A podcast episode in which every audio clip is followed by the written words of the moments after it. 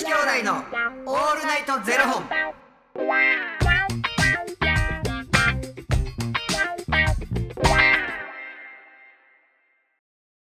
朝の方はおはようございます。お昼の方はこんにちは。そして夜の方はこんばんは。元女子兄弟のオールナイトゼロ本。187本目です。この番組は FTM タレントのゆきしど若林優馬がお送りするポッドキャスト番組です、はい FTM とはフィメールというメール女性から男性という意味で生まれた時の体と心に違和があるトランスジェンダーを表す言葉の一つです、はいつまり僕たちは2人とも生まれた時は女性で現在は男性として生活しているトランスジェンダー FTM ですはい。そんな2人合わせてゼロ本の僕たちがお送りする元女子兄弟のオールナイトゼロ本オールナイト日本ゼロのパーソナリティを目指して毎日ゼロ時から配信しておりますはい。本日はですねうん。なんとうん。ファニークラウドファンディングより相談をいただいておりますありがとうございます珍しく真面目。珍しく。珍しく真面目な相談をいただいて真我々はすごく嬉しいですよこういうのもあっていいんじゃないかなって思いますよ。意外と実際こういう相談が多くなるんちゃうかなとかは思っててんけど、はいまあこいつらに聞いてもしゃあないやろな。多分あったはずやから。ね？ということで今日は真面目な相談を頂戴しております、はい。えー、リコさんより頂戴いたしました、はい。若林さん若林若林さん。ちょっと。すんそんそん。そんそんそんそんですちょっと今いいとこなんだから若林噛まないで、うん。心の声です。リコさんより、えー、頂戴いたしました、はい。若林さんに相談です、はい。ありがとうございます僕は FTM で俳優を目指していますはい。僕は今手術とホルモン治療をしていませんがうん。胸オペをする予定ですはい。髪も伸ばしているのであまり見た目は男性っぽくないです母にカミングアウトをした時にトランスジェンダーだとカミングアウトしちゃうと演技とか役とか活動の幅が狭まるんじゃないと言われたのですがうん。実際どうだと思いますか？うん。また芸能界に関わらず就職活動などで企業やプロジェクトに参加するときどうしていましたか？事務所や会社世間などに面接やオーディションメディアなどでカミングアウトするか否かは最終的には自分で決めるものになると思いますが少し不安になってしまって相談させていただきましたほご相談を頂戴しましたありがとうございますう。ありがとうございます。まあそうですねなんかおっしゃる通りなんかこうトランスジェンダーだとカミングアウトしちゃうと演技とか役とか活動の幅が狭まるんじゃないっていうことをねお母様から言われたっていうことなんですけれども、まあ、確かにそのあの俳優で役をやるときにこう僕も実際そうだったんですけどトランスジェンダーってカミングアウトしてたんですけど、うん。見た目がもうひげも生えてうん男性だったっていうこともあって、やっぱり与えていただく役っていうのはもう男性の役うん。ばっかり、ストレートの男性の役ででやっぱり、あのー僕がそのこの仕事を始めたのが約7年くらい前なんで、うんその時はもう LGBTQ の作品なんていうのも本当にないから、うん何か舞台に出るってなった時にはもううん。男性役をやらせてもらってたんですけど、うん。あのーまあ、トランスジェンダー役ってなるとやっぱすごいは狭まってはきてしまうとは思うんですけれども別にカミングアウトしそのしてても男性役だってできるしなんかトランスジェンダーの役が来たらそれだってできるしそのトランスジェンダーだからこそだからトランスジェンダーの役だけやらなきゃいけないっていうわけではないのでなんやろなだからそのどこへ自分を置きたいかでうんうん。全然変わると思うし、まあ実際まあなんやろなあのー例えば僕たちがうんうん。こうこうしたいですとかの問題じゃなくてうん当事者じゃない人からは実際フィルターはかかるっちゃかかると思う僕はね、うんうんうん。うんだからそれを言おうが言わまいが言わなかったらきっとうんその見た目やうんその子の持ってる持ち味で、うんうん。あの役っていうのはきっと取れるはずな、うんうんうん。言ってくれるはず、うん。だけども実際選ぶ人からするとトランスジェンダーですっていうことを言っちゃうと実際フィルターはかかると思う、うんうんじゃあなんかなんやろなこの今の世間って例えばじゃあゲイですっていうことをカミングアウトしました。じゃあそこからえっ、と男性の役をゲイじゃない本当にストレートな男性の役をやりますとでもこの人ってゲイなんやろなっていうフィルターはかかりやすい、はいはいはいなるほど、うん、だからそこの点を実際考えるべきっていうのはあるかもしれない、うん。だからそれはやっぱり自分次第。うんうんうん。自分がどうしたいか。そうですね。確かに。うん。なんかかといってじゃあ逆にもうこれからねなんかやっぱ LGBTQ の作品っていうのもやっぱうん。りめちゃくちゃ増えてきているし実際その僕も舞台のプロデュースとかやらせていただくときにゆきちさんにもトランスジェンダー役で出ていただいたりもしましたけど、うん。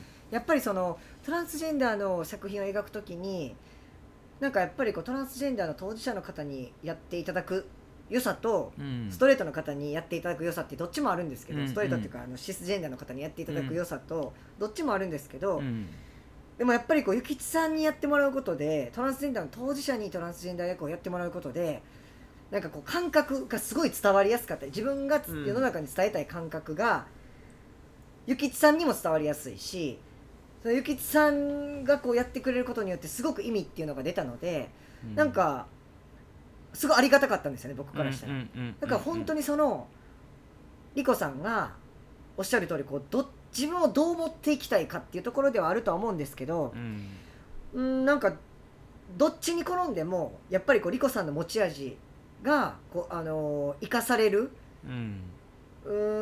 方向に持っていけるんじゃないかなって僕は勝手に思ってるってうんいううんです、そのカミングアウトすることでいいこともあればうんしないことで逆にいいこともあるだろうし、どうん。メリットとリスクを考えた時に、うん。どっちを取るかっていうところなんじゃないかなっていうのは思いますけどね。うん。だからまあそこがうん足かせになるならば、っていう考えを本当にすればいい話であって、だから自分がこういう気持ちになるんだったら、うんうんじゃあ言っとけばよかったなって思うんやったらうん。とか、でも今の時代うんうん。まあ LGBTQ 広まってはきてるけども絶対フィルターかけて見る人はいる。でもどこの世界で生きたとってうん実力やから。うん。うんいやおっしゃる通り。うん。性別を超えてうん。魅力があればうんうん性別なんか結構関係なかったりするっうんていうのもある。そう思うならん。自分が世界を変えればいい。っていう強い気持ちを持ってくれることが僕は一番やと思う、うん。夢なんかいっぱいある。だから今からこういうことをしたいんです。でこうなんですああなんです。もうそれこそ夢やん。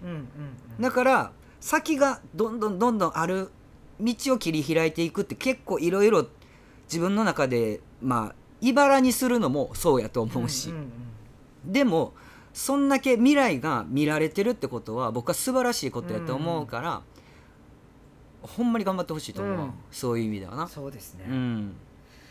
確かに。なんか就職活動とかでどうでしたか、みたいなの書いてくださってるんですけど、うん。ちなみに僕はその就職活動はあのー当時もう8年ぐらい前ですけど、うん。やっぱりこう女性として女性の服を着てうん。就活をしないといけないっていうことが、でそれからそしあの受かったとしても女性として働き続けるっていうことが僕にとっては結構足かせになるなっていう、うん。そのハッピーに生きれないなって思ったので、そうしなくていい道を選んだっていうのがこのせあの俳優とかその舞台の道だったっていうのがあるので。うん僕はその就職活動する時はその女性として就活しなきゃいけないっていうことが嫌だったからやらなかったっていうのがあってでも今はこう企業さんのなんかこう講演とかなんかこうプロジェクトに参加しますっていう時はあの必要な時は全然カミングアウトしてます。うんうんうんうんただなんかこう舞台の裏方でスタッフで入る時とかは、そのゆきつさんのおっしゃる通り性別が男か女かとかじゃなくて、うん。仕事ができるか否かうん。みたいなところがあるので、うん。うん。そういう時には言ってないっていうのはあります、うん。うん。うん。うん。ただなんかこうねホルモン注射打ちに行かなあかんからちょっと稽古お休みしますとかあのちょっと遅れていきますとかっていう時もあるんでそういう時はなんか必要な人には言ったりしますけど。なんだろうななんかこの人ってさそのフィルターかける前にフィルターの問題じゃなく見た目で判断するところが結構あって。うん。例えばこう分けたがる、はい。女性なんや男性なんや、い、わかる。や見た目でも勝手に分かれちゃってんの。はいはいはい。であこの子じゃあボーイッシュな子やな、うん。とかさもう勝手に分けてんのよ、うんうんどっちとか聞く問題じゃなくて、でだからほんまにだからその手術とホルモン治療をしていませんが胸オペをする予定です、うんうん。で FTM です。俳優目指してます、うん。そうすると全部仕上げてから誰にも女性か男性かって思われへんところからスタートした方がいいのかとか、うんうんうん多分きっと悩むんやと思うんだけど、うんうんそうやねんな。だからどっちでもうん見れちゃう、ん。アンニュイな感じっていうのが売れたりする時もあるし、うん。でも最終的にちょっとしんどくなってじゃあカミングアウトします、でそれをカミングアウトせずにずっとやれるパターンもあるやろうし、もうそれはほんまに自分が握ってていや本当に自分次第、本当におっしゃる通りだと思います、うん。なんか僕の周りでもこうレズビアンの方とか、うん。FTM だけどこううん。カミングアウトしてなくって、うん俳優やってます。うんうん。女優やってますみたいなこう正直何人もいるんですけど、うんうん。それはやっぱりこう自分がメリットとリスクを取った時にカミングアウトすることがリスクだって思ってるから取ってないっていうのはあるんですけど、うん。もう本当にこうゆきつさんのおっしゃる通り多分どの道を選んでもなんかこううー自分次第で何とかできる。うん。自分がどれをどの道を選びたいかカミングアウトする道を選びたいのか、そのホルモン注射とかして見た目も完全に男性化したいのか。うん。でも別に絶対それをしなきゃいけないっていうわけでもないし、うん。僕だったら本当に自分がしたいようにうん。な道を選んで、うんそれを正解にしていくっていううん。作業を僕は今ちょっとやってる最中なので、うん。まあそれこそ、まあ、失敗したとって、またその自分が持っていきたい道につながる道をやっぱ探すしな。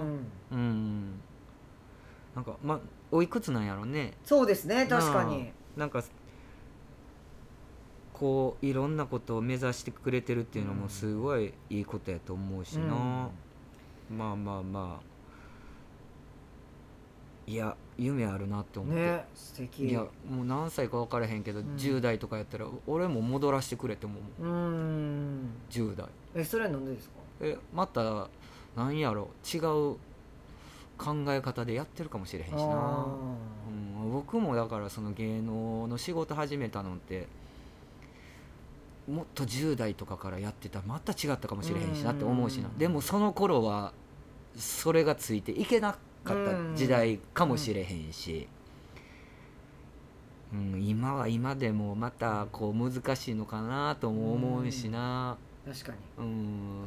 ちょっとねなんかあのーまだまだ話したいことあるんですけど、うんぜひあの明日の後編ではい。はいお話をさせていただければと思います。はい。ありがとうございます。ありがとうございます、ということでこの番組にはお二人に聞きたいことや番組スポンサーになってくださる方を募集しております。うん。ファニークラウドファンディングにて毎月相談枠とスポンサー枠を販売しておりますのでそちらをご購入いただくという形で応援してくださる方を募集しております。はい。毎月頭から月末まで次の月の分を販売しておりますのでよろしければ応援ご支援のほどお願いいたします。はい。元女子兄弟のオールナイトゼロ本ではツイッターもやっておりますのでそちらのフォローもお願いいたします俺らに。